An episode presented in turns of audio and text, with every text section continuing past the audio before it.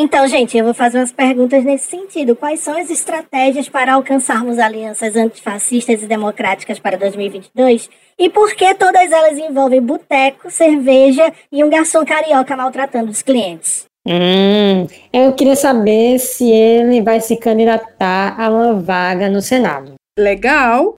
E se a gente colocasse assim também, deputado, o senhor no seu estado tem encontrado muita resistência na Câmara por ser líder da oposição?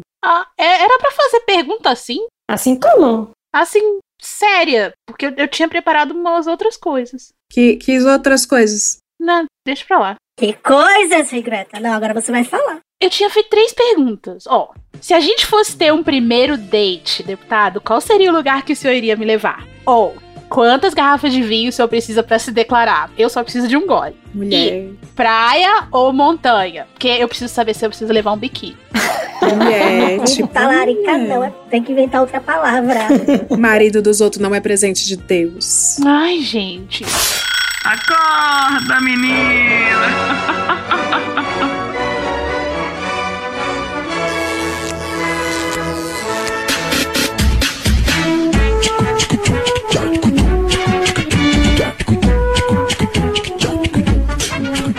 Olá, The Bolchevikers! Esperavam Leila Germano? Pois dessa vez ela é quem tá lá trancada no porão comendo bolacha de água e sal. Brincadeira, brincadeira, chefe. Hoje eu resolvi fazer a apresentação desse episódio porque vocês sabem que eu sou aquela que paga mico toda vez que um convidado lindíssimo aparece por aqui. Então, como não nós já temos, vamos pra humilhação e pra medida restritiva, não é mesmo?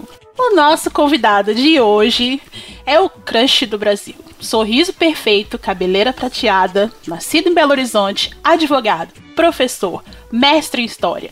Desde 2003 na política, como deputado estadual, deputado federal no seu terceiro mandato consecutivo lá na Câmara, agora pelo PSB do Rio. Pode entrar, Alessandro Molon. I've heard people say that too much of anything is not good for you, baby. Olá, Regrete, olá, Jair, olá, Tesouro, olá, Leila. É um prazer, uma alegria estar aqui com vocês. Eu tenho maior admiração, falava há pouco isso para vocês antes da gente começar a gravação. Tenho maior admiração pelo trabalho de vocês e acho que vocês vêm ajudando muito o Brasil nesses tempos difíceis. E além de tudo, é muito legal receber carinho nesse momento difícil, né? De solidão, de luta. Não dê asa à cobra, não. Senão o povo toma liberdade vai te mandar muito mais que carinho. É verdade, o povo manda nude. Não, eu não não. Tenham respeito. Não tem decoro. Esse podcast não tem decoro. É, você, Não, olha. você vai na Globo News. Ah, vai, isso daí vai parar na comissão de ética do Spotify, viu? Pra começar, é, a gente queria perguntar para os nossos ouvintes, como a Leila costuma dizer, eles são assim. Meio burrinhos, meio desligados de política. O que eles sabem de política, eles sabem sobre a gente. Olha só o É perigo. nível. É uma audiência desqualificada, viu? A gente pede até desculpa. Primeiro, assim, qual é o papel do líder da oposição na Câmara dos Deputados, que é a sua posição hoje lá? E, assim, como é feita essa escolha de líder? Tira um papelzinho? Faz uma eleição? Quem chegar primeiro? Explica pro pessoal. Não, a pergunta é muito boa e acho que é importante a gente explicar isso, entender como é que funciona a Câmara. Né?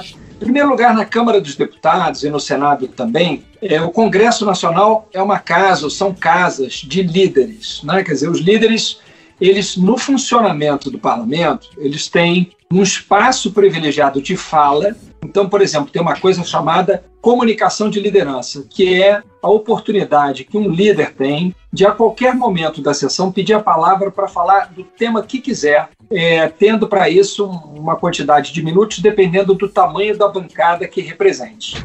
Então, esse papel, esse poder de interromper determinada discussão ou de inserir determinado tema no momento em que está até se debatendo outra coisa, de anunciar, por exemplo, que acaba de sair um escândalo do governo Bolsonaro no meio da sessão, é um poder raro, porque você imagine uma casa com 513 pessoas, 513 parlamentares, disputando um único microfone. Não é fácil falar. Então, a, a Câmara e o Senado são casas em que o papel do líder tem muita importância. O líder de uma bancada ele é escolhido pelos membros da bancada. Então, o líder do PV é escolhido pela maioria absoluta dos deputados e deputadas do PV, por exemplo. Já o líder da oposição ele é escolhido pelos líderes dos partidos de oposição. Então eu acabei chegando a esse cargo é, por uma escolha dos líderes dos partidos de oposição, ou seja, do PT, do PSB, do PDT, do PCdoB, do PSOL e da rede. Né? E o meu papel é articular os partidos de oposição, é procurar construir com os líderes dos partidos de oposição, com os presidentes desses partidos,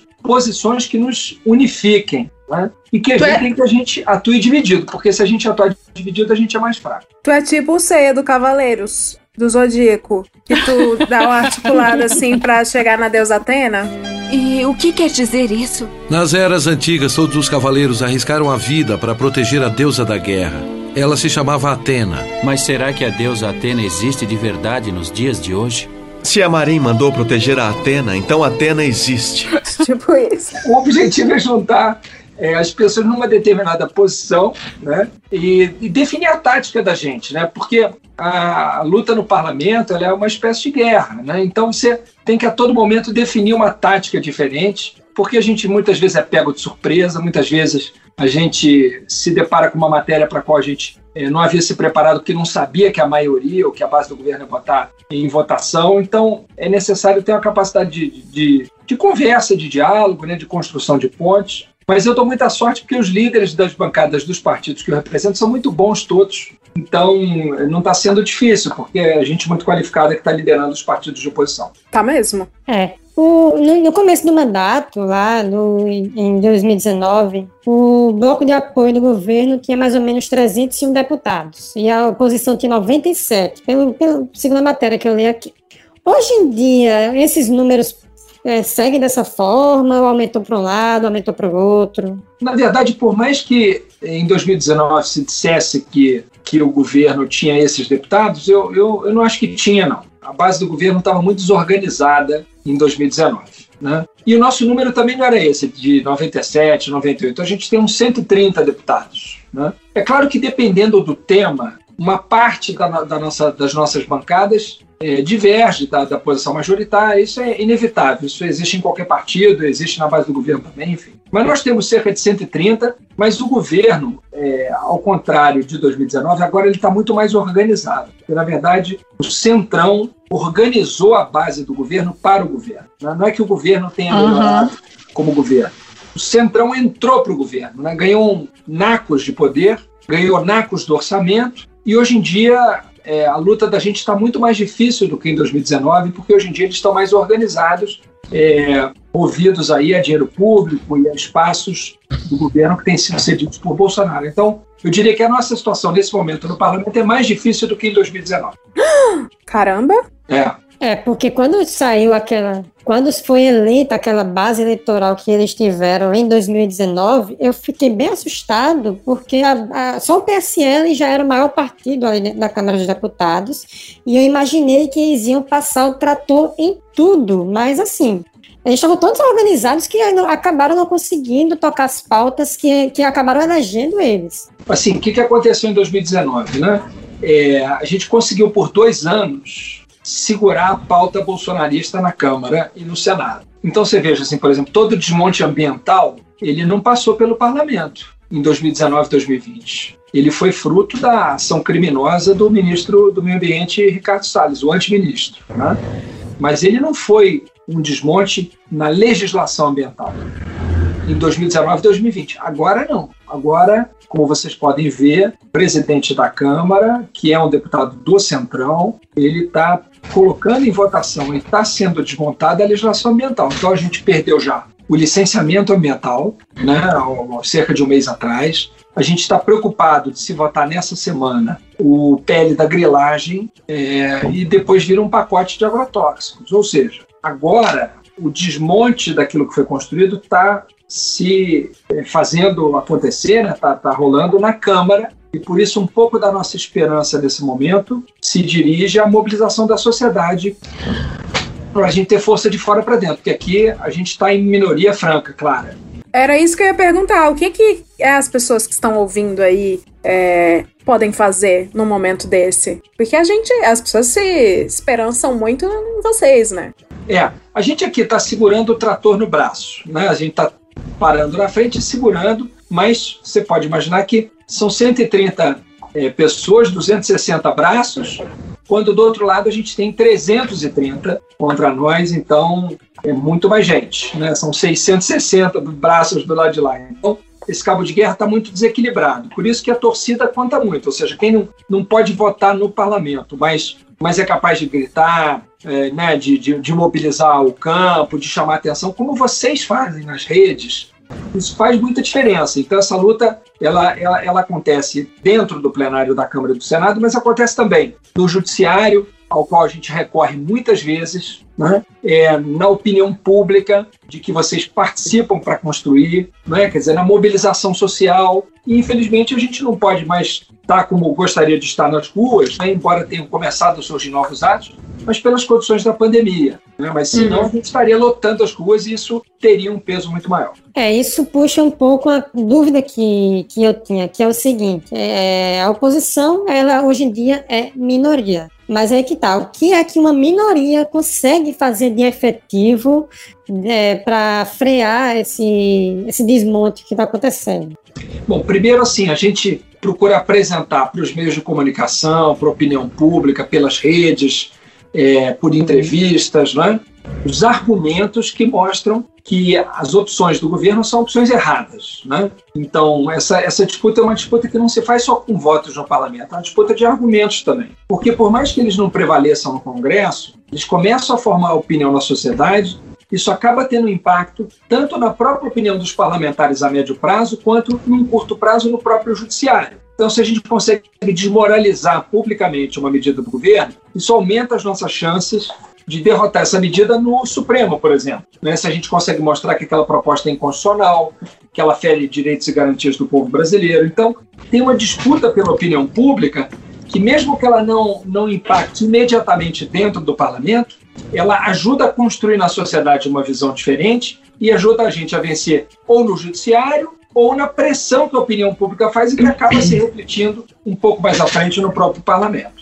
Esse momento é um momento assim que a gente vai ter, a gente está jogando fora de casa, digamos assim, né? Está jogando no campo do adversário, uhum. um, é, um time que tem um número de jogadores muito menor que o dele. Então, e o juiz é dele. O juiz apita para ele. Eu vou chorar. É, mas infelizmente nesse momento é isso. Agora, a torcida é nossa. Né? A maioria a maioria do povo brasileiro está com a gente e as pessoas estão vendo. E isso também ajuda a gente a acumular condições para derrotá-los ali na frente, se a gente não conseguir tirá-lo antes por impeachment, que a gente tem tentado, mas não é fácil, por essa base montada dentro do Congresso, a gente está acumulando condições eleitorais futuras. Quer dizer, as pessoas vão vendo e vão descobrindo que foram enganadas na última eleição. Muita gente que votou no Bolsonaro votou achando que ele, ele vinha para mudar o sistema, ninguém imaginava que ele era o que o sistema tinha produzido de pior, né? e, portanto, a, gente se fortalece na opinião pública para vencer as próximas eleições, e aí a gente vai ter que remontar o que eles tiverem desmontado. É, mas infelizmente tem também aqueles que se decepcionaram porque ele não está fazendo tudo o que ele prometeu, que ele ia acabar com a petralhada, matar, jogar, queimar, destruir, fechar, enfim tem esses arrependidos também que são ainda mais radicais que eles, estão decepcionados porque ele não está, né, cumprindo todas as promessas. Sim, mas felizmente eles são cada vez menos numerosos, né? Quer dizer, está ficando um gueto cada vez mais isolado e as pessoas de bom senso vão aos poucos acordando e, se descobrindo enganadas, né? Eu ouço muito isso nas ruas, quando é, outro dia mesmo estava andando perto da minha casa e um porteiro de um prédio me, interrompeu lá, eu estava até no telefone, deputado, onde é que vocês vão tirar esse maluco do poder aí, pelo amor de Deus? Eu disse, ah, nós estamos tentando. Eu disse, ah, eu votei nele, eu votei nele, mas eu não sabia que ele era louco. Ah, uhum. ah, não, mas, mas tem, né? Tem, não é, não é a, a, dona Maria, o seu Zé ali que votou porque o pastor falou que era melhorar a vida deles. Não, não é essas pessoas que a gente está combatendo, são essas pessoas que a gente está combatendo. Né? Essas pessoas foram realmente enganadas. Né? A gente está combatendo é aquele pessoal que votou com com intento. É, uhum. existem, mas, mas não só a maioria. É, Greta, não só, não só, não só a maioria. Uhum. Deputado, vamos falar de CPI. É, ela começou, tomou opinião pública, está movimentando as redes e a gente vê que se tornou um assunto que foi a pauta do momento. Acabou o Big Brother, todo mundo migrou para a CPI. Qual é o impacto da CPI dentro da Câmara? Como ela tem afetado os trabalhos lá de vocês? Dentro da Câmara, eu diria que impacto quase nenhum. Né? Evidentemente que na Câmara a gente comenta, mas ela não está afetando o funcionamento da Câmara. Ela tirou o protagonismo da Câmara, o que nesse momento para mim é um pouco preocupante, porque como é, por exemplo, os jornalistas né, estão todos focados no Senado com razão, na Câmara estão acontecendo horrores. Né? É, por exemplo, o, o, o deslicenciamento ambiental, né? a, o pele da grilagem, agora que a gente está correndo o risco de, de perder. Né? Então, tem esse impacto assim de tirar o protagonismo da Câmara, lançar toda a luz sobre o Senado, o que é inevitável nesse momento. E eu fico muito feliz que as pessoas estejam assistindo a CPI, que bom que as pessoas migraram do Big Brother para a CPI, porque é, é muito importante que as pessoas acompanhem, né? E eu acho que assim, o impacto que ela está tendo, acho que a importância da CPI é reafirmar aquilo que a gente já sabe, mas que muita gente fica em dúvida, que o governo não quis comprar vacina, porque a gente está lidando com um governo que trabalha o tempo inteiro com a desinformação. É mentira o tempo todo. Então, é preciso que alguém pegue o documento e diga, ó, tá aqui, ó, tal, não quis comprar a vacina da Pfizer, tem 81 e-mails, ó, podia ter comprado sim, ó, não, não tinha que ter lei não para comprar, isso é mentira. Isso tem que ser reafirmado o tempo todo. Uhum. Por quê? Porque a gente está lidando com desinformação. Então, eu considero que o papel de uma CPI de provar aquilo que a gente já sabia, mas que o governo. Por exemplo, agora o Bolsonaro está posando de quem sempre quis comprar vacina. É a coisa mais absurda do mundo. Vocês divulgam o tempo todo e lembram o tempo todo aquilo que a gente sabe né, de cor e salteado que o Bolsonaro sabotou a compra de vacinas, que ele desacreditou as vacinas, que ele disse que não ia comprar vacina com dinheiro público. Enfim, aquele inferno todo. Agora eles tentam construir a, a, a narrativa de que ele comprou assim que deu, que é mentira. São só garotos. Então tem que ter uma CPI fazendo isso. Eu acho que o, o papel da CPI tem sido muito importante, além do que juridicamente eu acho que ela vai produzir as provas necessárias para que depois ele responda criminalmente pela morte de tantos milhares de brasileiros que eu tenho que responder. O engraçado é que a cada episódio que a gente grava, a coisa piora um pouco. A gente gravou com o senador Omar Assis, eram 11 e-mails que não tinham sido respondidos. Aí gravamos com o Randolph, 53, aí agora são 81. Eu já não sei mais o que, que vai acontecer nos próximos episódios. Vai, vai acontecer o, o fato inédito da Pfizer oferecer frete grátis para todo o Brasil, incluindo Amazonas. Vai responder, não, puta! Falar em Senado, em CPI da Covid, a gente tem acompanhado eu, inclusive, não saio. Eu tava aqui mostrando pros meus amigos da TV Senado, virou a minha rede vida. Eu sou uma senhora que fica vendo TV Senado o tempo inteiro. E eu tenho visto reuniões, assim, remotas, né? Teledespachos dos parlamentares. Eu queria saber se na Câmara dos Deputados aconteceu isso, se mudou a rotina.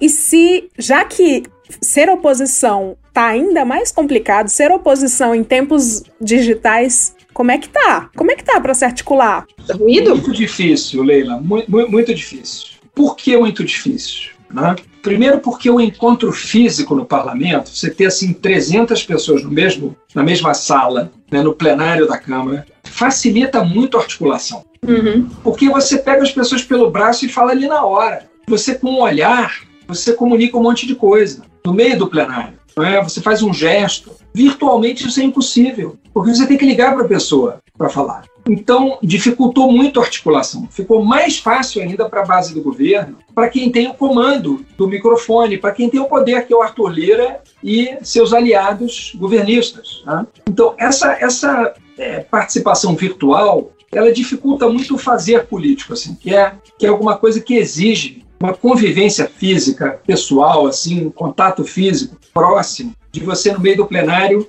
e, e até eventualmente para você fazer obstrução, né? Você elevar o tom de voz, você ir para cima, você aumentar a tensão dentro do plenário, você ameaçar que vai, vai não vai aceitar aquela votação, enfim, isso uhum. tudo faz parte do jogo político e agora está inviabilizado com essa frieza da vida virtual no parlamento. Eu, eu acho que o parlamento não tinha como parar de funcionar. Eu acho que foi correta a decisão de, de, de fazer sessões virtuais. Agora, o problema é o desvirtuamento disso, né? porque o correto seria a gente estar tá fazendo isso para votar coisas consensuais e direcionadas ao Covid. Eles estão usando isso para destruir tudo que a gente sempre protegeu, que eles sempre quiseram destruir. Por exemplo, a legislação ambiental, para citar um exemplo. Ou outros, outros casos que a gente poderia citar, né? na educação, nas relações exteriores, na, sei lá, qualquer área que eles estão destruindo, eles ficou mais fácil para eles. Né? Deputado, a gente recebeu aqui também é, o deputado Marcelo Freixo, que falou, entre outras coisas, da construção de alianças antifascistas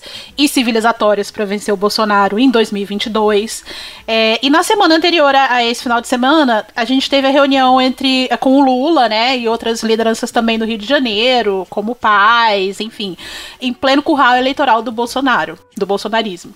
Como é que se vê esse, esse, essa construção, né, esse tipo de, de de frente, não é a frente ampla, mas esse tipo de aliança, esse tipo de construção que está sendo, que está se, se desenvolvendo agora, e o que, que a gente pode esperar daqui para frente com isso? Eu vejo essa iniciativa como necessária e ela me enche de esperança. Eu acho que não há outra saída para a gente salvar o Brasil.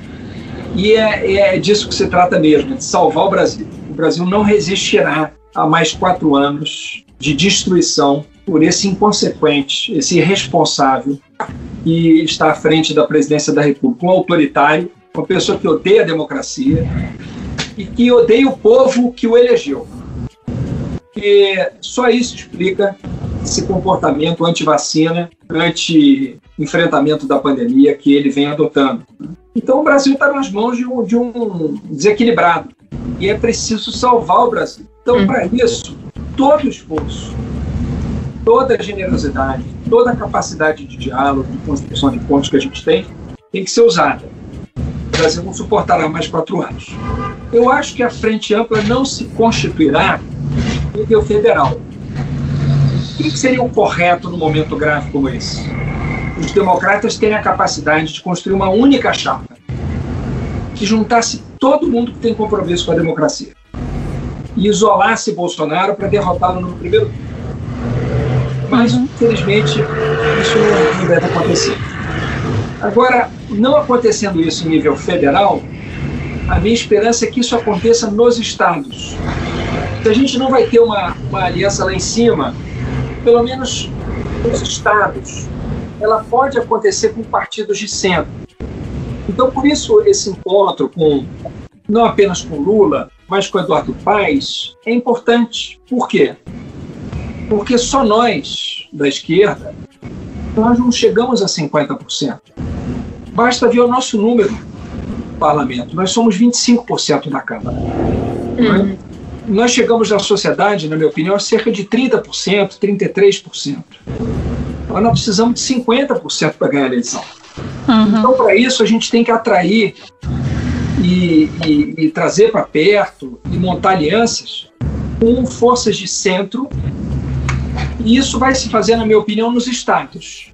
Então, isso significa, por exemplo, para o Rio de Janeiro, a gente conseguir montar uma aliança que atraia o Eduardo Paes, o Rodrigo Maia e os parceiros deles. Para que lá no estado a gente consiga montar uma frente de apoio à oposição que nos ajude a ter uma boa votação no primeiro turno e ter uma votação vitoriosa no segundo turno.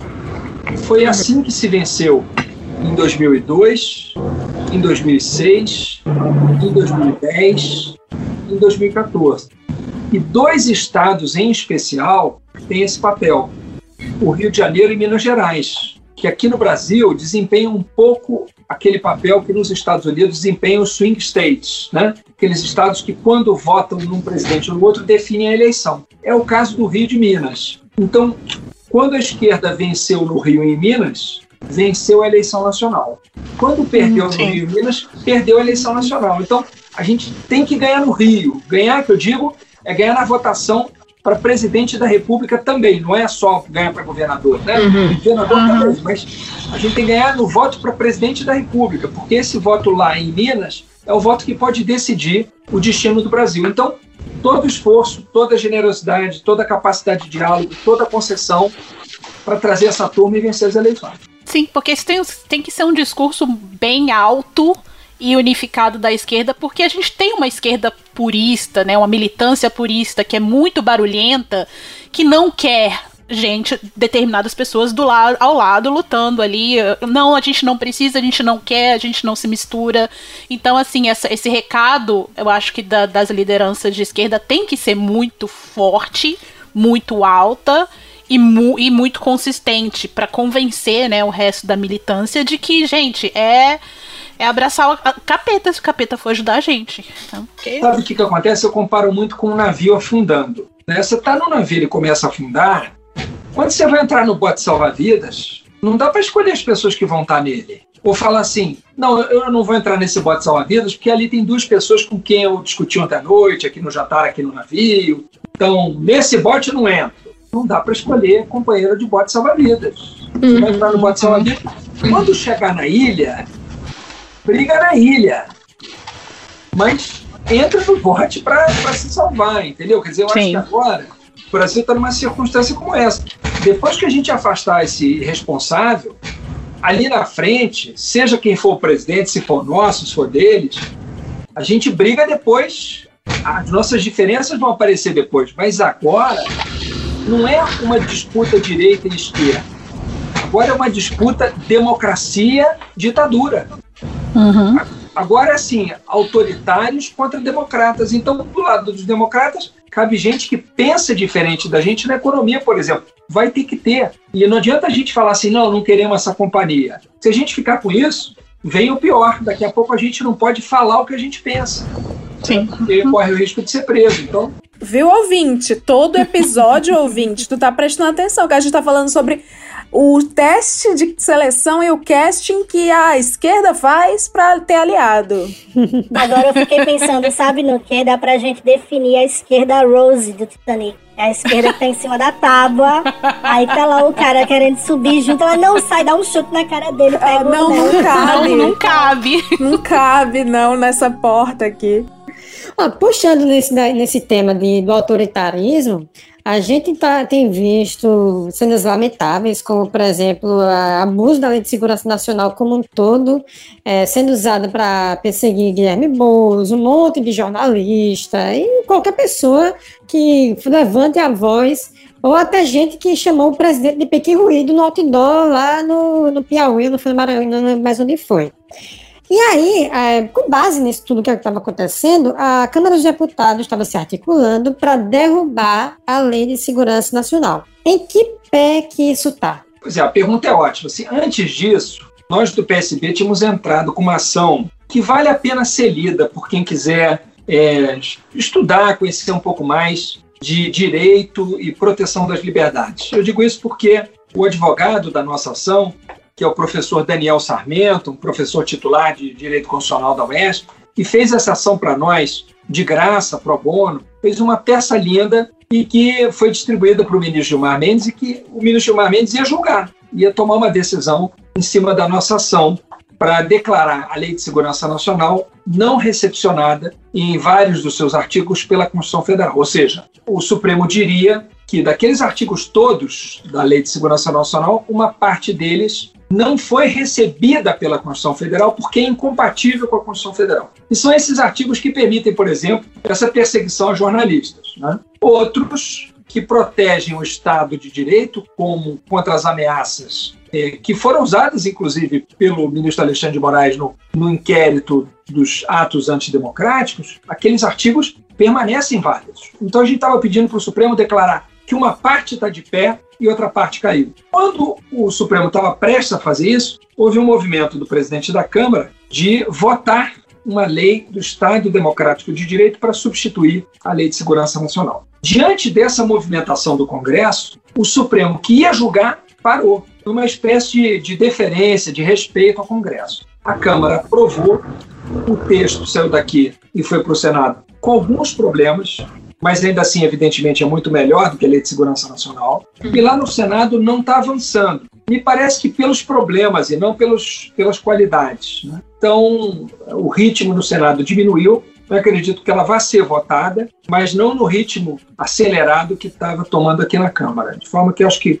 em breve o Senado vai tomar uma decisão. Se não tomar, nós voltaremos a provocar o ministro Gilmar Mendes pedindo que ele julgue a nossa ação. Deputado, trazendo um assunto para o Rio de Janeiro, né? A gente tem visto, é, mais vocês, né, que moram aí do que a gente só acompanha pela televisão, mas é em série isso, a violência armada por parte das forças policiais, principalmente em favelas, né? A gente viu em junho do ano passado que a DPF, que para você ouvinte que não sabe, eu vim saber semana passada o que era, a DPF significa arguição de descumprimento de preceito fundamental. É só para você remediar uma situação de a Constituição não está sendo cumprida, tá? A DPF da favela é basicamente você garantir que a pessoa que mora na favela tem o direito de viver, principalmente na pandemia, onde ela está trancada em casa e não leva tiro. Mas voltando ao assunto. É, a gente vê que ela está em vigor, ela vai ser julgada, né, para ficar definitiva ou não. Ela foi com mandato, não tô lembrando agora. E não está sendo cumprida. Ela, essa semana, teve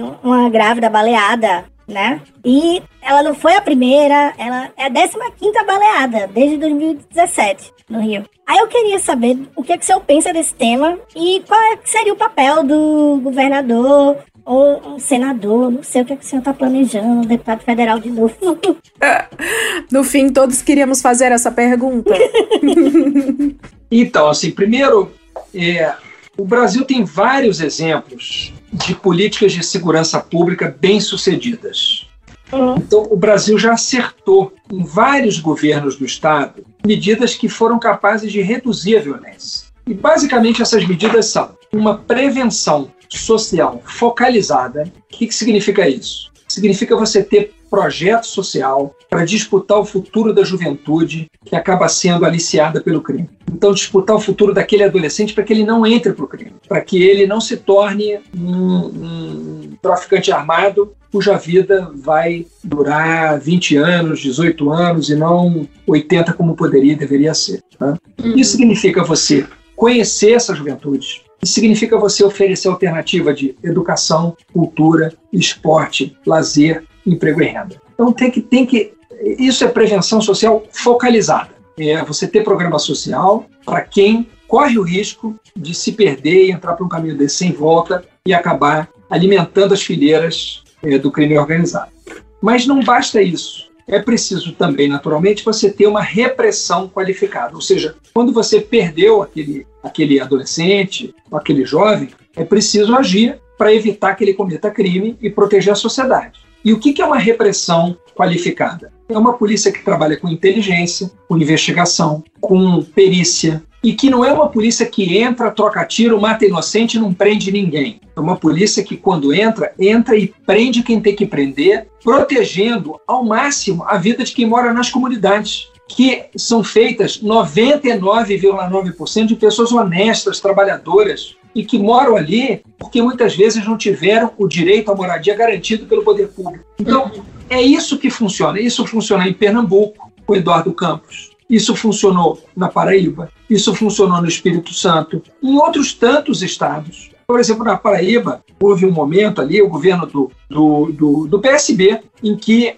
os homicídios caíam, todos os anos caíram oito anos seguidos. Ano após ano, a taxa de homicídios era menor do que no anterior. No Brasil, a violência subia, lá diminuía. Por quê? Porque houve isso. Prevenção social focalizada, repressão qualificada, uma série de medidas. Por exemplo, os comandantes de batalhão eram substituídos a cada seis meses. Eles mudavam de batalhão e não iam com as suas equipes. As equipes eram a cada seis meses misturadas. Da mesma forma com os delegados titulares de delegacias. Ou seja, você ia mudando as equipes para evitar que os piores acabassem se unindo e para fazer com que não houvesse a organização de grupos é, fora da lei dentro do Estado. Então, uhum. esse é o papel de um governador. Eu não sou pré-candidato a governador, o deputado Marcelo Freixo é pré-candidato a governador, a pré-candidatura dele tem o meu apoio, conversamos sobre isso, ele está vindo para o meu partido sabendo desse apoio, anunciou a filiação ao meu partido, nós vamos recebê-lo de braços abertos. Eu sou pré-candidato ao Senado. Uau! Eu espero que, que, a gente tenha condições de construir essa, essa candidatura. Então, se tiver condições, se a gente conseguir montar a aliança dessa forma, eu vou ser é, candidato ao Senado, né, se tudo der certo. O senhor vai melhorar muito os VTs da próxima CPI, viu? é tão lindo, não precisa mudar, é tão lindo.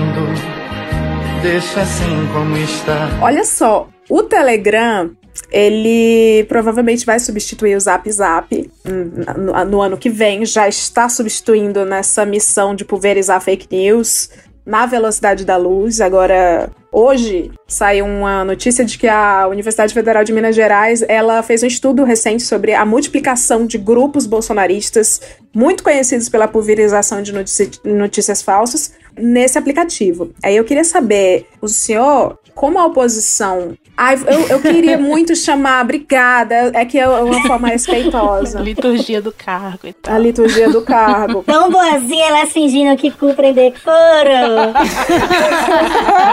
que, que coisa engraçada. Mas enfim, eu queria saber contigo, mano. É, como que você vê essa movimentação exponencial de fake news, assim, e se existe alguma coisa sendo pensada na Câmara para o senhor Telegram, porque o Telegram não colabora com o TSE é, para evitar o inferno que a gente está vivendo. E, e principalmente para o ano que vem, que vai ser uma parada né? O ano que vem, para mim, vai ser muito mais pesado do que 2018, porque a gente sabe que o Lula vem aí e o Lula pega muito, né? E, enfim, vamos viver o inferno 2.0? A Câmara está pensando no Telegram? Deixa eu só fazer um adendo, Leila. Aproveitando que o senhor anunciou que é pré-candidato ao Senado, vou dar você. uma dica, tá? De graça. Você. Você. Tá? Você, boy. que você anunciou aqui. Você aumentar o engajamento no Instagram, o senhor tem que postar mais selfie. Ai, meu print. Deus. Ele tá? só, ouvinte, ele apenas ri. Ele apenas ri. Ele o, ri. Olha, não, deixa eu falar. É porque o Bolsonaro todo dia posta a cara feia dele no Instagram. Isso é todo é dia, ele não para. Aí tem que aumentar o engajamento, entendeu? Tem que usar todas as armas, né, deputado? Por favor. V vamos trabalhar com isso. Por favor. Esse negócio do Telegram, assim, qual é a dificuldade, qual é o problema, né? Até a entrevista da secretária-geral do TSE hoje explicou isso, né? Que eles conseguiram avançar bastante nas últimas eleições em relação ao WhatsApp. Por quê? Porque o WhatsApp, como é do, do Facebook, tem sede no Brasil, né? Uhum. O, problema, o problema do Telegram é que o Telegram ele não tem sede no Brasil. Então, isso torna muito mais difícil a aplicação de qualquer sanção pelo próprio TSE a uma empresa que não tem sede no Brasil. Né? É, esse é o grande desafio, mas eu espero que o contato que está sendo buscado pelo, pelo TSE com o Telegram funcione e certamente, se isso não ocorrer, medidas outras vão ter que ser tomadas no Congresso Nacional. No debate que já se começa a fazer sobre mudanças eleitorais, esse debate fatalmente entrará. E eu lembro a vocês que lá no, no projeto de lei do Estado Democrático de Direito, esse que foi para o Senado, sobre o qual vocês me perguntavam agora há pouco, lá há algumas medidas também para coibir a desinformação. Né? Ali também entrou como proteção ao Estado Democrático de Direito a luta contra a desinformação, porque hoje a maior ameaça ao Estado de Direito é a desinformação. A maior, a maior ameaça à democracia é a desinformação. Né? Então, aquilo que antes era era simplesmente uma ação militar. Hoje em dia, ela, essa ação militar ela está sendo se tenta viabilizar esse apoio militar a uma quebra institucional através da desinformação. Olha, vou sugerir uma coisa aqui da minha cabeça imbecil, mas olha, acho que a CPI está provando que desinformação pode ser categorizada como violência, né? E olha quanta gente já morreu. Mas é isso, desinformação mata, né? Eu, eu tenho visto. Uhum. Eu outro dia recebi pelo WhatsApp um vídeo de uma família, um pai, uma mãe e uma filha, né?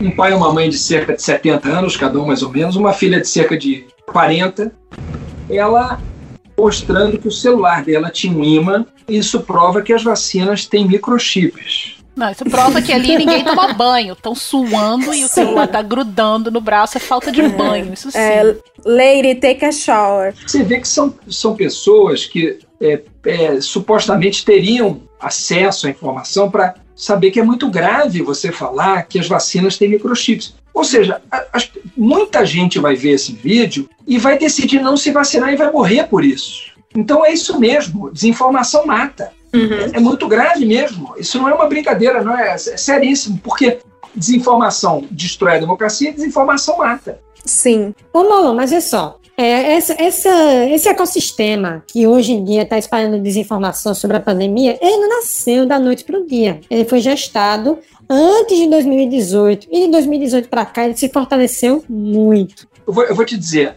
a primeira evidência que eu tive dessa rede de desinformação, que na época nem chamava fake news, foi quando eu fui relator do Marco Civil da Internet. E, e, olha que coisa curiosa, isso foi em 2013, 2014. Nesse momento, onde eu ia dar palestra sobre Marco Civil, apareceu alguém me perguntando assim: mas esse, esse negócio do Marco Civil da Internet é um projeto de lei do PT para acabar com a nossa liberdade de fazer crítica ao governo na internet. E, e eu comecei a reparar que em todos os lugares essa narrativa era a mesma. E eu não conseguia entender de onde as pessoas estavam tirando aquilo, porque o projeto de lei ele era uma clara defesa da liberdade de expressão. Ao contrário, ele não, não impedia ninguém de falar nada. Ao contrário, ele protegia. Eu caí nessa fake news, hein? Essa fake news foi a primeira vez que eu me lembro de ter visto é, isso. Isso começou em 2013, 2014. Não por acaso, nesses mesmos anos, começou aquelas fake news sobre kit gay, mamadeira e não sei o quê, que fizeram com que Bolsonaro fosse o deputado federal mais votado em 2014. Ele que tinha sido o 12 º 13 em 2010. Eu disputei a eleição com ele em 2010 para deputado federal e eu tive mais voto que ele. Na eleição de 2014, eu de novo disputei a eleição com ele. A minha votação ficou mais ou menos a mesma, a dele quadruplicou. Ele foi de 100 mil votos para 400 mil. Já era a rede de desinformação que eles estavam montando lá atrás. Uhum. Então, uhum. Em, em 2018, ela garantiu a presidência da República, mas em 2014 garantiu a ele o lugar de mais votado do Rio, sem que ninguém conseguisse entender, porque ninguém viu a campanha dele. Foram essas fake news. Então, esse negócio é um negócio que foi montado durante muito tempo, e eu tenho certeza, com muito dinheiro de Caixa 2, e muito provavelmente muito dinheiro estrangeiro, além dessa rachadinha que financiava essa safadeza. É, aí então, em 2018 ela já era uma estrutura bem considerável, mas de 2018 para cá isso tem, aumentado, até porque agora gente tem um aparato estatal por trás deles. Mas aí que entra, é, como a oposição, ela vendo essa movimentação deles, tem se articulado para também ocupar esse espaço porque esse espaço nas redes era sempre foi majoritariamente ocupado por essa galera. O que a gente está vendo agora na CPI é que agora a gente está vendo que a bola está um pouco mais do nosso lado, porque a gente está, por exemplo, conseguindo nas redes, um conjunto todo dos internautas, como fala o Renan Calheiros, pautar o que está sendo debatido na CPI e reagir ao que está sendo debatido na CPI. Mas isso por quê? Porque está acontecendo na CPI. Não fosse isso, a gente estaria rotineiramente reagindo à bobajada ou à fake news que eles estavam produzindo naquele dia, como tem sido ao longo dos últimos dois anos.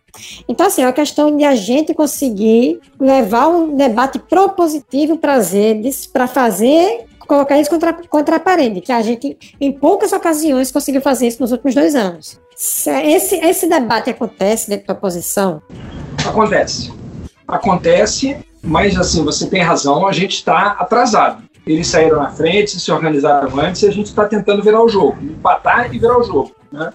Mas a gente tem debatido sim, esse é um tema que nos preocupa muito e também o parlamento está aprendendo a conviver com isso. Então, um relato importante é um relato dos senadores da CPI, que na, no começo da CPI, o, o, G7 lá, os sete senadores que jogam junto, eles se assustavam com as reações a, e com os ataques a eles.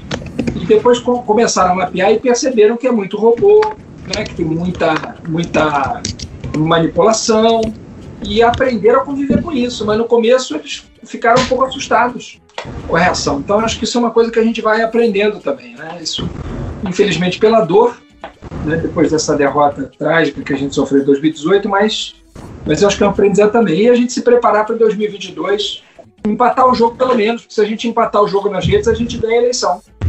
E na sociedade a gente é majoritário, nas redes é que eles conseguem virar o jogo com, com, com o trabalho sujo que fazem, que é um trabalho sujo. Né? Não é um debate limpo, né? não é um debate honesto, é um debate uhum. desonesto. Um uhum. debate que falseia, que mente, que manipula, que engana, que assusta, que cria medo nas pessoas. Né? Então o senhor vai pro TikTok. É isso que você está TikTok, certamente a gente vai ter que trabalhar no TikTok, porque ele fala para um público importante da internet também, né? Muitos jovens, assim, estão hoje, estão hoje direto no TikTok. Assim, eu vejo uma, um movimento de uma galera do Instagram para o TikTok já, né? A galera mais nova, assim. Mas tem que ir, porque já estão tudo lá, os, os bolsonaristas já estão todos chegando lá, viu? Pois é. E não é só isso, os, os bolsonaristas, os políticos e as figuras bolsonaristas, elas são mais acessíveis ao público deles do que a esquerda. É, agora a, a, coisa começou a mudar um pouco, principalmente quando o Boulos, né, botou a estratégia de campanha dele muito nas redes, jogando videogame, conversando, fazendo essas lives e tudo. A gente agora, a gente antes tentava é, pautar, conversar também com, com mais políticos, com mais figuras, e a coisa virou de um jeito que a gente tá tendo uma facilidade muito maior hoje em dia de ter convidados no programa, assim como outros podcasts, assim como outras lives e outros youtubers do que antes. E essa acessibilidade, essa coisa de a esquerda deixar de ser intocável e inacessível, eu acho que tem que ser mais rápido, né? Acho que a esquerda tem que correr um pouquinho mais nessa e se mostrar realmente um pouco mais disponível, né, para falar assim, falar assim com a gente, ó. Tipo, a gente vai perguntar qual é o seu perfume. O senhor se prepare. a gente Acabou a brincadeira. Não, vamos desligar. o maior plot twist de 2021. Não é? Tá tendo aposta aqui nos grupos de apoiadores, imagine. Não, gente, pode colar na, colem na gente enquanto a gente se chama esquerda cachorrada, tá, Molon? Porque a gente tá fazendo aliança aí com quem quiser. Pode colar que a gente faz. É, somos quatro pessoas de espectros diferentes e é isso aí. Quem quiser pode chegar. É, e a gente vai tentar conversar, né, gente, com a bancada evangélica, com a população evangélica. Né? o diabo é o pai da mentira! Não é mais fake news ano que vem, vai ser assim o discurso. mas, ah, mas Leila, você tem toda a razão, porque, veja bem, para os evangélicos, a gente vai precisar mostrar que o nosso programa tem muito mais a ver com o cristianismo do que o programa desse louco. Como é que você pode conciliar cristianismo com arma? Uma religião de alguém que morreu assassinado injustamente. Então, a gente tem muita coisa para falar com os evangélicos, sim, uhum. porque não faz sentido a maioria do público evangélico apoiar o Bolsonaro. A gente tem que conversar e mostrar, olha, exatamente, o diabo é o pai da mentira. Você não pode construir nada de bom em cima da mentira. Um governo que só faz mentir, como é, o que ele pode construir de bom? Uhum. Um governo que divide as pessoas, quem é que traz a divisão? Deus traz a união. Quem traz a divisão é o diabo mesmo.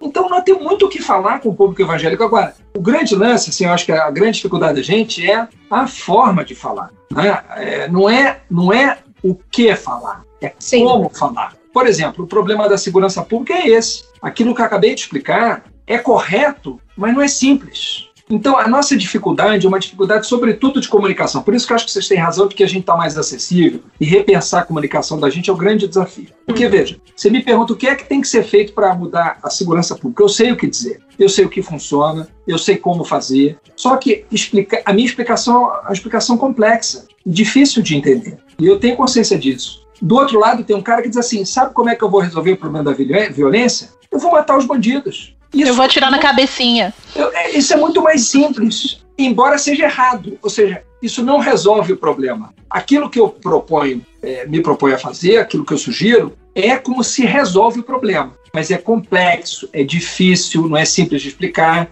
É, é, é, é um desafio para a comunicação. Do outro lado, tem um cara que propõe a solução errada, mas fácil de entender. Ela é muito mais uhum. sedutora. Uhum.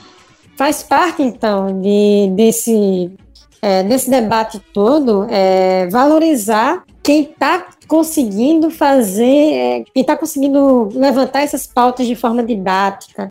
Porque tem, tem bastante gente que está produzindo conteúdo e traduzindo esse discurso mais acadêmico para uma linguagem um pouco mais acessível. E aí, assim, a gente olha lá do, do lado lá da extrema-direita, qualquer maluco que faz qualquer vídeo, vai lá o Eduardo Bolsonaro, posta o print, bota a roupa do cara e o cara ganha lá 5 mil, 10 mil seguidores. Então, enquanto isso, alguns setores da esquerda ainda ficam naquele, ainda ficavam, pelo menos, até um tempo atrás, economizando os seus apoios. Quando eu acho que a gente deveria expandir o máximo possível para aumentar as nossas redes, que é como, por exemplo, você está fazendo agora, ao vir aqui conversar com a gente. Então, esse tipo de coisa favorece a gente e favorece vocês também, porque tem gente que está ouvindo a gente aqui que não conhece o Molon. Assim como, de repente, tem gente que nunca ouviu a gente, mas gosta muito do Molon, e onde o Molon tiver, ele está indo atrás, que não são poucas pessoas. E tem esquerda para tudo, né? Você tem a esquerda que quer o discurso intelectual e eles vão receber. A esquerda, você tem a esquerda que o pessoal da favela conversa com eles do jeito, entendeu? Que é que é pragmático, do jeito que é prático e, e, e essencial para que eles entendam. Você tem a, a, parte universitária, a sua avó consegue entender o seu TCC, essas coisas todas. Então, assim, você tem esquerda para tudo, né? Eu acho que ocupar todos esses espaços é um desafio, mas, assim, a gente está à disposição. A gente já falou várias vezes para todo, todo, todo convidado que vem aqui, e a gente tem vários amigos lá na rede são produtores de conteúdo também que estão também à disposição, os canais, Twitch, YouTube, enfim, que adorariam é, fazer esse, esse engajamento acontecer. É, só basta chamar lá o sininho lá. Só basta você nos ligar! Exatamente. Vamos, mas é só, puxando ainda né, dentro do, mais ou menos dentro disso que a gente tá falando a gente acaba vendo que isso é uma coisa que, que, até que eu comentei com o Freixo quando ele esteve aqui com a gente. O debate nas redes, principalmente em torno das figuras da Câmara dos Deputados, ele acaba muito centrado em cima de você, em cima do Freixo, em cima da Sâmia, em cima do, dos deputados que, estão mais evidentes nas redes sociais que eles eh, representam talvez 10, 15, no máximo 20% dos 503 deputados, 510 deputados que a gente tem na Câmara dos Deputados. E aí, na tua visão, o fato dessa, dessa exposição estar tá mais focada em algumas peças-chave atrapalha ou ajuda? Porque, por exemplo, os deputados estão lá fazendo, pintando e bordando, votando contra a gente e acabam não recebendo a pressão da gente porque simplesmente não está exposto nas redes. Como, por exemplo, tem deputado do Centrão que, se você for olhar as redes sociais dele, tem 2 mil seguidores, 3 mil seguidores e ninguém tá nem aí para o cara. E aí a pressão fica sempre em cima disso, sei lá, você, da Tabata Amaral, ou então lá do lado da, da extrema-direita com a Bia Kisses, com, com a Carla Zambelli. E aí, e aí fica sempre nessas peças-chave. Então, é, é, quais são os lados positivos e negativos, ao teu ver, de, de, de debate ficar sempre nessas peças assim? Eu entendo o que você está dizendo. Eu, eu pegaria é, essa sua observação pelo seguinte lado. Assim, eu acho que tem muitos deputados progressistas que não usam as redes como poderiam usar.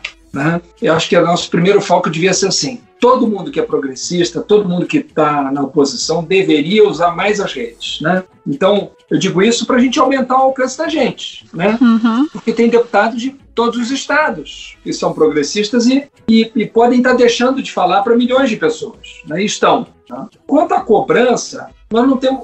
Assim, eu, eu acho que pode aumentar a cobrança contra quem vota mal. Eu acho que assim, a exposição por um voto ruim, por um apoio a um projeto ruim, ela incomoda muito. Muitos colegas meus aqui dizem: ah, não estou nem aí, pode bater que eu não estou nem aí. Não é verdade. Não é verdade. A pessoa fala isso da boca para fora, mas começa a apanhar, fica todo incomodado. Entendeu? Começa a reclamar. Então, eu acho que assim, criticar, cobrar quem vota mal, quem age mal, é muito importante e tem efeito, porque as pessoas também, ainda que ele ou ela possa é, relativizar, não dar tanta bola, a pessoa tem família, a família vê, a família sabe. A o filho está no Twitter. É, o filho está no Twitter, vê o pai apanhando, a mãe apanhando, enfim, e comenta e fica chato, é uma exposição negativa, é ruim. Né? E nessa sociedade em que a gente vive, a imagem conta muito, as pessoas estão preocupadas assim com a reputação que tem, né? Porque tudo é muito exposto, né? Tudo é muito público hoje em dia. Então, eu acho que aumentar essa cobrança é um fato positivo. E, do outro lado, estimular os progressistas a estarem mais presentes na rede. Assim, tem muita gente nossa que ainda não caiu a ficha. Né? Continua fazendo um trabalho legal, correto, mas não usa as redes. Então, era até uma pergunta que, que tava aqui pra gente fazer, essa pressão, né, das redes, assim. Porque a, a gente ouve, a gente começa a levantar tuitaço, panelaço, bater no deputado, retuitar. Gente, assina esse abaixo assinado, vai no site, vota não, vota sim no projeto, vai lá na Câmara, vai no Senado. E o pessoal, ah, isso não adianta, não adianta, não adianta. Mas é bom ouvir que sim, que adianta, que surte um efeito, que mesmo não podendo sair de casa, tá fazendo alguma coisa. Vou dar um exemplo para vocês. Eu fui oito anos, por oito anos deputado estadual, né, lá no Rio de Janeiro, na Alerj. E eu vi votações mudarem por causa de 50 pessoas na galeria. 50 pessoas que se mobilizaram, foram lá, gritaram, fazer barulho, cantaram, uhum. cantaram e, e a votação virar. Agora você imagina isso nas redes. A pessoa lá, sabe, uma, uma, uma, mensagem compartilhada por milhares de pessoas criticando a pessoa por ter votado, por ter feito um relatório errado, por estar apoiando uma coisa ruim. Ninguém gosta, não, sabe? Faz diferença, faz diferença. Então, a opinião pública, a mobilização popular ainda é um capital que pode bater de frente com esse capital de cargos e, promessas para centrões e, e, e vibes liras e tal. e, sobretudo, à medida que avança a, a, participação das pessoas na internet, que isso é um, é um processo sem volta, né? Quanto mais gente tiver na internet, quanto mais gente tiver nas redes, mais peso isso vai ter. Né? Uhum. Porque, antigamente, quando as pessoas não tinham acesso a isso, ninguém ficava sabendo. A pessoa votava mal, 15 anos atrás, se não saía o nome dela no jornal, ninguém sabia que a pessoa tinha votado mal. Sim. Não tinha como uhum. falar. Hoje em dia você pega uma lista, circula pelo WhatsApp, sabe? É, mudou muito. Assim, é, é, tem muito peso isso hoje em dia. E a pessoa, o que, adianta a pessoa ter cargo e perder a próxima eleição? Então, pode ter cargo, mas daqui a pouco vai perder os cargos que tem. E essa transição dessa movimentação na rede para os atos na rua, como o último que aconteceu, né, o, o, o, o ato contra o, o, presidente Bolsonaro, pelas medidas, é, enfim, protegidas da Covid, enfim, todas essas pautas que a gente viu nesse último ato e que vão ser as mesmas do ato do dia 19.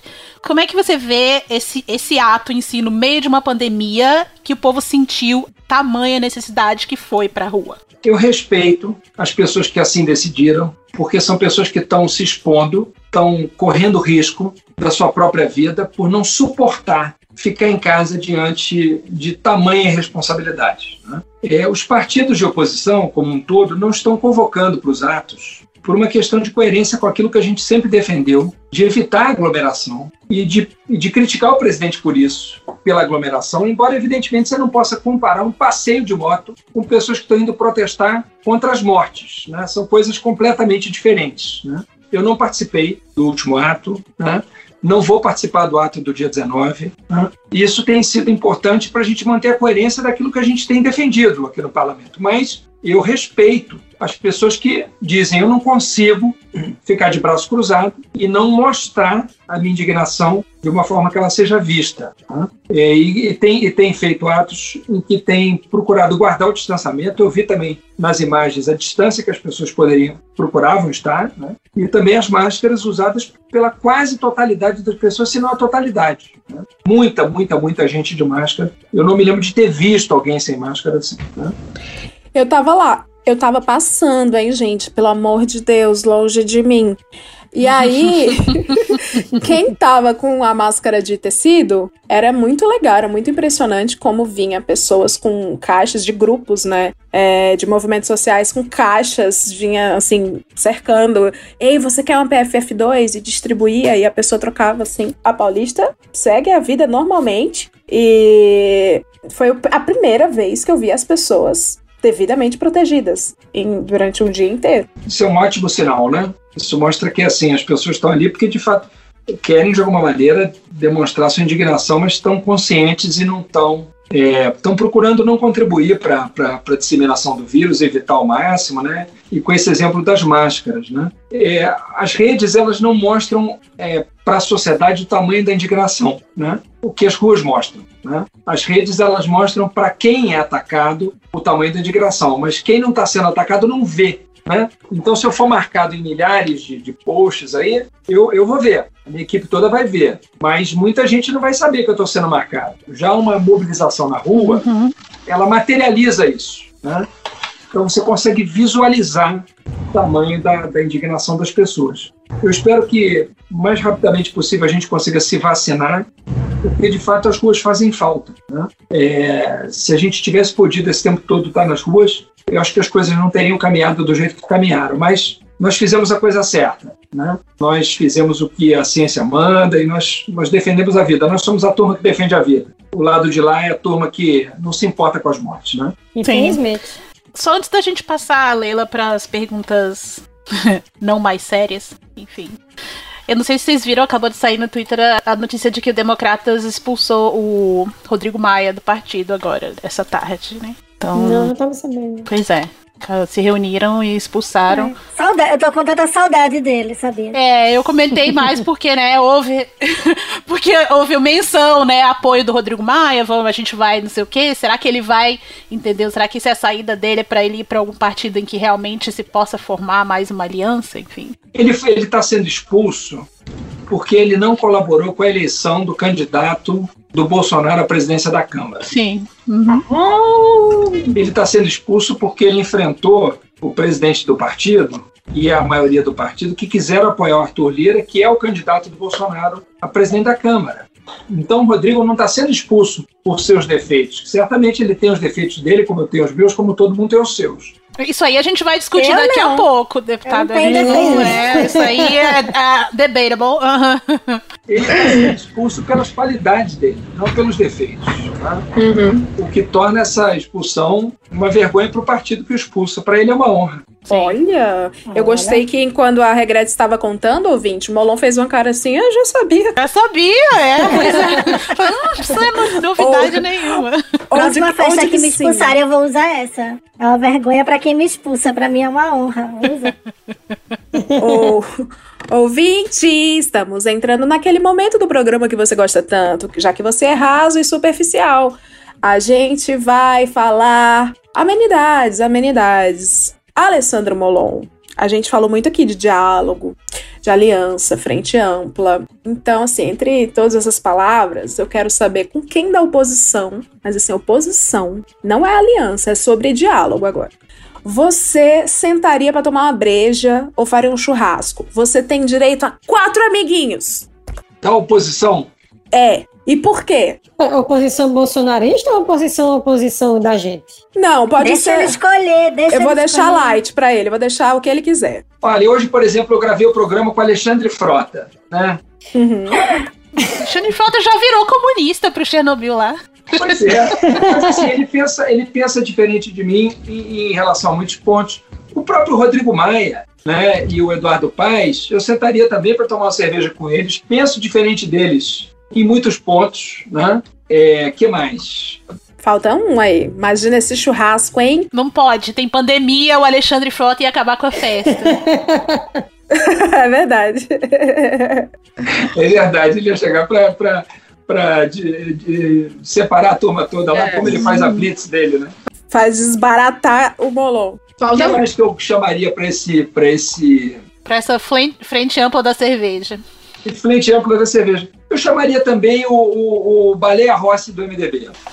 Porque eu acho que, embora a gente tenha posições diferentes e tivemos muitas vezes em lados opostos, né? eu acho que o, o movimento que o MDB pode fazer para salvar a democracia é um movimento muito importante. Né? Foi o candidato da gente, mesmo a gente pensando diferente. Então, acho que seria, seria essa turma que eu chamaria para tomar uma cerveja. Agora, quem, quem mais? Ai, sou eu ainda. As perguntas de totalmente inúteis são, são comigo. Qual que é? Uma pergunta que o Brasil quer saber, né? A sua rotina de skincare. O senhor usa algo no cabelo? O Twitter queria muito saber seu shampoo. É, essa pergunta foi recordista no Instagram de Jair Me Arrependi também. Como é ter uma pele assim, de O senhor não tem golfinho? um porão aberto. A realidade é essa. Pele de golfinho, pele de golfinho. Você usa O senhor é renderizado. O senhor não tem um porão aberto. Dá raiva. Essa é muito boa. Primeiro, assim, vou falar honestamente, vocês vão, vão dizer que não é verdade e tal, não sei o quê. Mas eu, sinceramente, eu não acho a minha pele nada demais, sinceramente. Então, eu não. Eu, eu- tô falando sério, a Leila tá fazendo uma cara de que não. O seu celular discorda. O seu celular discorda. Porque A gente tira foto da cratera da lua, a do seu não tem. Eu não, não faço nada de especial, não passo nada na pele. O shampoo eu não posso contar porque é segredo, segredo de Estado. Oh! Mas a pele eu não faço nada. Agora, há muitos anos, muitos anos eu faço uma coisa que dizem que faz bem pra pele. Eu não sei se é verdade, que é tomar banho frio. Eu só tomo Ai, banho ai, frio. que susto, Molon! que foi que tu pensou, mulher? Meu Deus, ele. Gente, o ouvinte tá também como eu aí em casa. Eu não entendi nada. Eu acho que eu prefiro não entender. Não, ninguém tá como você, Leila. Não existe ninguém como você. Eu faço uma coisa há muito tempo. Eu faço uma coisa há muito tempo que faz bem pra pele. Que deselegante. Então não é, não é segredo nenhum. E se, e se você disser, não, eu não, eu não acho, não sabia, a gente vai gritar aqui. Você faz sucesso por ser muito bonito e faz um sucesso não só com o público feminino, também com o público é, LGBT, enfim. Como é que você lida com o carinho da torcida? Se tem assédio, como é que a sua esposa lida com isso? Como é que são as nudes na DM, enfim. É, eu lido de boa com isso. Eu acho, acho assim, bacana. Eu, eu recebo isso com, com alegria. Quem é que não gosta, né, de, de, de receber carinho? Mas assim, eu lido de boa, assim, eu- tranquilo. Acho uma coisa tranquila. Não tem, assim, nunca tive nada inconveniente, tipo, ninguém nunca fez nada que, que me. Estão vendo o Twitter, parem de me criticar. Estão vendo? Como é que é? Porque o Twitter fica me criticando quando eu falo do senhor lá. Aí tá vendo, nunca aconteceu nada de inconveniente. Sim, ele gosta de elogio, gente, tá vendo? Jair não vai receber uma medida restritiva. Vai ficar de boa. O senhor é biscoiteiro? Tô brincando. Pois é, você estava dizendo, estavam dizendo aí para postar mais selfie, eu, não- eu, eu acho que também não pode exagerar. Ele não porque é biscoiteiro. O, de- o defeito dele é esse, ele não é biscoiteiro. Mas se postar, a gente dá biscoito, não tem problema nenhum. Pra eu achar a foto pra botar na capa do podcast foi uma guerra, porque é só print. É carne, a Amazônia, não sei o quê e tal. Não, não tinha foto. Pois é, não, mas você tem razão. Ah, Agora, o que, que mais que eu ia dizer? Ah, ele tava dizendo assim, nunca teve nada assim, tipo, desagradável, sabe? Que eu me sentisse mal, assim, de verdade. Então, então eu levo de boa. Você é um homem com consciência de classe. Você é um homem que tem consciência que você é mais bonito se você é mais favorecido que outros no- no- na Câmara. Pelo amor de Deus. Deixa, eu- deixa eu dizer sinceramente, você também. Eu, sinceramente, não, não me acho nada demais. Falando. Falando sério, Leila. Não é brincadeira. Mas, Tá. assim, eu, eu, eu vejo o carinho das pessoas, assim, e tô consciente disso, mas, mas para mim, sinceramente, é uma coisa que me, me surpreende. É, o senhor tem o direito de estar errado também, né? Também, também. Naí Todo mundo que tem. faz um gancho Ele tá perfeito. falando isso como se ele não tivesse monopolizado a discussão da Prefeitura do Rio de 2016, porque ele ficava parado encarando a câmera. Mas deixa eu contar aquilo ali, foi uma coisa engraçada mesmo. Aquilo foi no debate da Globo. O que, que acontece? Aquilo foi uma coisa engraçada. Mas foi o seguinte: na- no debate da Globo, na hora da apresentação dos candidatos, lá, aquele, aquele bloco inicial, né? Vão participar aqui os candidatos e tal. E aí o, a, a- a emissora avisa antes: olha, na hora que avisar que que estiver te apresentando, a sua câmera é aquela ali, né? Então você olha para aquela câmera, para as pessoas verem, eh, te olharem de frente, enfim. Aí nesse, nesse dia, por coincidência, quando a câmera eh, filmou, me filmou, eu cumprimentei a câmera. E aí printaram um- uma, um- uma cena lá, enfim, sei lá, que aí, aí circulou isso, mas não é que eu ficava olhando para a câmera toda hora, não é isso. É que foi nesse debate eu fiz um cumprimento e aí viralizou essa foto, mas foi só isso. Eu amo esse GIF, né? Virou um GIF maravilhoso. Ah, bom, a gente estava falando justamente, né, sobre você ter algum resquício de defeito, perfeição. A gente sabe que você. Na política, a gente acabou de ver. É um cara bem referenciado do meu político, tem uma carreira maravilhosa. É, é um sujeito que trabalha por absolutamente tudo que hoje a gente quer, né? É, direitos humanos, meio ambiente, social, educação. E além disso, os, o senhor, vou falar agora, Vossa Excelência, com todo respeito, é considerado gatíssimo para milhões de brasileiros. A pergunta você tem algum defeito? Não precisa responder, porque a gente vai saber e fazer juízo de valor agora, com base em respostas de, assim, opiniões impopulares suas, tá? E a gente, você sabe que a gente é muito. A gente é do caminho da retidão. A gente tem uma opinião própria. Então quero saber, primeiro, ketchup na pizza. Não coloco. Tá correto. Corretíssimo, Correto. gente. Corretíssimo. Porque Perfeito. vai contra a, a- a questão da tradição. A tradição Pois italiana. é. Exatamente. Eu sou de minha ascendência italiana, então colocar ketchup na pizza é uma- um sacrilégio. A não ser que a pizza seja bem ruim. Se for Aí você aquela coloca, que você. você coloca o ketchup para disfarçar a pizza. É, Uma vez- exatamente. é que Aquela pizza de fim de noite. Eu fui Eu tomar que- uma cerveja, aí eu pedi a cerveja no restaurante e o cara me falou que só tinha uma marca lá que eu não gostava. Aí eu fiz uma cara ruim e o, cara, o garçom falou assim: Mas tá tão gelada, tão gelada que o senhor não vai nem reparar. É mesmo? É. Cadê a ideia? Mete o ketchup na pizza ruim, tá bem pizza, pronto. Exato. Não, gente, eu que como ketchup na pizza, só venho a concordar. É, passas no arroz. Não me incomoda. A mim também não. Tá vendo? Corretíssimo. Por mim, bota um cacho de uva todinho lá dentro. Eu, assim, não, não peço passas no arroz, mas eu não sou daqueles que separam e não comem. Ainda mais correto. Sem não, ele defeito. nunca erra, gente. É Não, impressionante. sem defeito. Eu adoro aquela borrachinha, parece uma borrachinha que você fica mastigando. Levar 11 namoradas diferentes que não sabem uma da outra para ver Bacurau. não, não- não faço isso. Tá vendo? Ele- Retidão, Gente. O honestidade, correto. Você sabe dessa história, né? Quantas Olha pessoas só. levam 11 namoradas diferentes? O senhor não, não- você não conhece essa história do esquerdo, do esquerdo macho que levou 11 namoradas pra ver o mesmo filme que é Bacurau, sem elas saberem uma das outras? Sim, mas quantas pessoas fazem isso, né? Tipo assim, estatisticamente. Olha, pelos comentários da notícia a gente descobriu que são muitas, viu? O Kleber Mendonça Filho adorou, porque a bilheteria, ó. A, a última vez que isso aconteceu foi aquele filme lá do Ed Macedo, que ele mesmo comprou a bilheteria pro fiel. Crocs. Não, não tenho. Eu uso sandália havaiana. Corretíssimo, sem defeito. Um homem tropical. Um homem à frente de seu tempo tropical. Todo mundo usa o homem popular. Temos aqui. No Rock in Rio, o senhor ia pro palco do Mar... iria pro palco do Maroon 5 ou da Lady Gaga? Lady Gaga. O quê? Eu, já- eu vou votar no senhor. Eu vou mudar meu título pro Rio, eu vou votar no senhor. Eu tô me tremendo todinha, ouvinte. Porque eu tava contando que ia ser Maroon 5, ele... Qual o parecer, meus amigos de bancada? Não, olha, sem, tá vendo? Sem defeito, como a gente sem falou. defeitos, sem defeitos. Eu tô aqui entrando no site do TRE agora, do TSE, não sei, eu vou mudar. Se tiver passado o prazo, eu ameaço alguém lá no balcão. Eu tô no site da Graneiro aqui pra, pra fazer a minha mudança também pro Rio. Ó, eu, eu agora vou fazer aqui as perguntas dos internautas, mas só que as perguntas vieram, na verdade, deputada, eram, são cantadas disfarçadas de perguntas, que a gente acabou vendo aqui. Então, né, eu vou só ler, porque realmente o senhor não precisa responder, porque claramente são cantadas, disfarçadas de perguntas, como por exemplo. A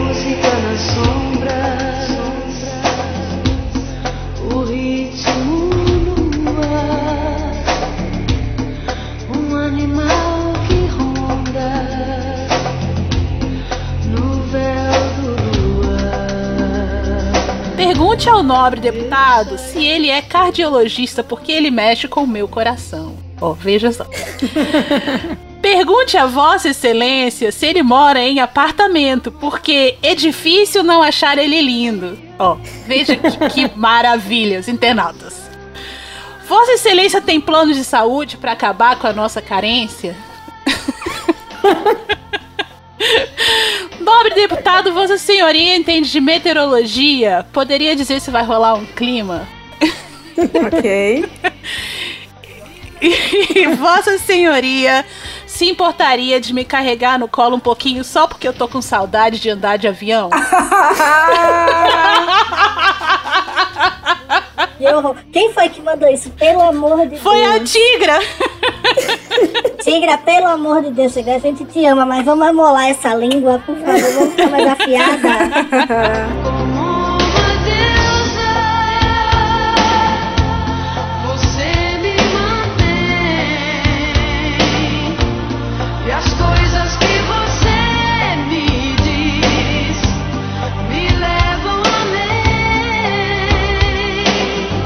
A gente encerra sempre esse episódio com um rajadão. É, o que é o rajadão? É um momento em que, curiosamente, Deus olhou por nós, viu, o público evangélico.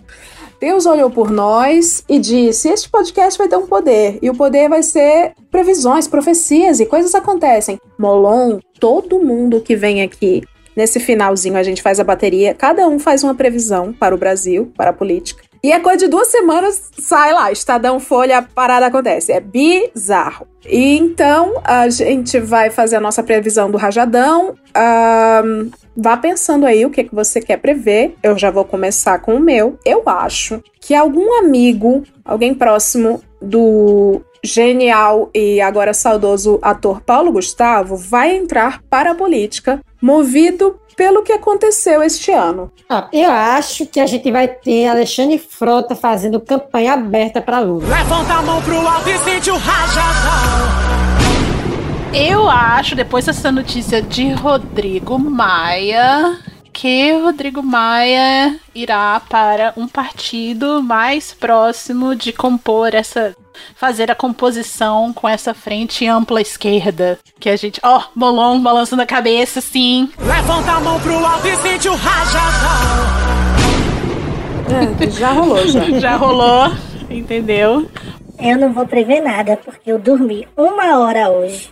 E eu, esque... eu fico olhando pro Alessandro aqui na tela, eu esqueço de tudo. Então, se você quiser uma previsão, entre no site www.joãobidu.com.br e faça um orçamento lá. Vá na Aparecida Liberato, hoje não tem.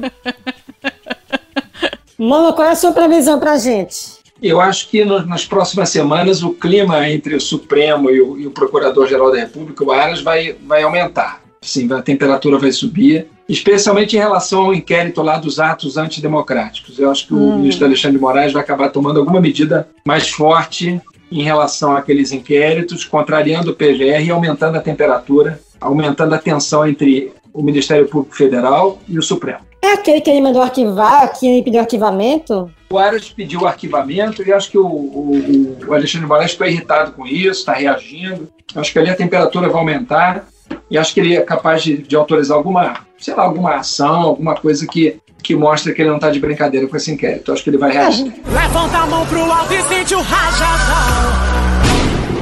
E só assim, né? Porque a gente tem três AGUs agora, que é o, a AGU propriamente dita, o MPF virou um AGU também, o, a PGR, aliás, virou um AGU também, e o Ministério da Justiça tinha virado outro AGU, que qualquer pessoa que xingasse o presidente, aí estava lá defendendo o presidente como se fosse advogado. Então, tentar restabelecer a coisa aí. Alexandre de Moraes, nunca critiquei. Nunca critiquei, eu sempre preferi Lex Luthor quando lia Superman. Então, assim.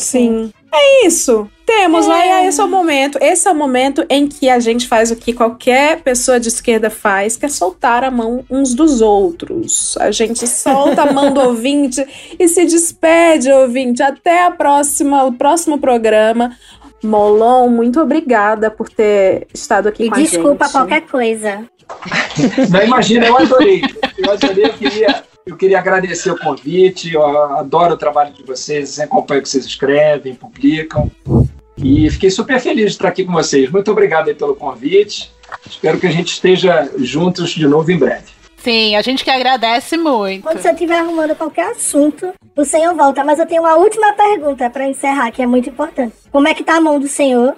Tá ótimo. Meu Deus, a mão dele ficou sem cicatriz nenhuma. Que ótimo. Até cicatriz. Sabe por que ele não ficou, felizmente? Porque eu, eu cuidei direitinho, passei a pomada que eu tinha que passar, passei a hora que eu tinha que passar, e quando saía na rua, cobri, porque o problema de queimadura é você não tomar sol depois, né? Senão, Uhum. senão estraga a pele, enfim, mancha. Graças a Deus eu cuidei e ficou tudo bem. Obrigado pela preocupação. Deus É, abençoe. Não bote a mão no fogo por ninguém na política. Então é isso Tchau, aí, tchau, pessoal. né? Tchau.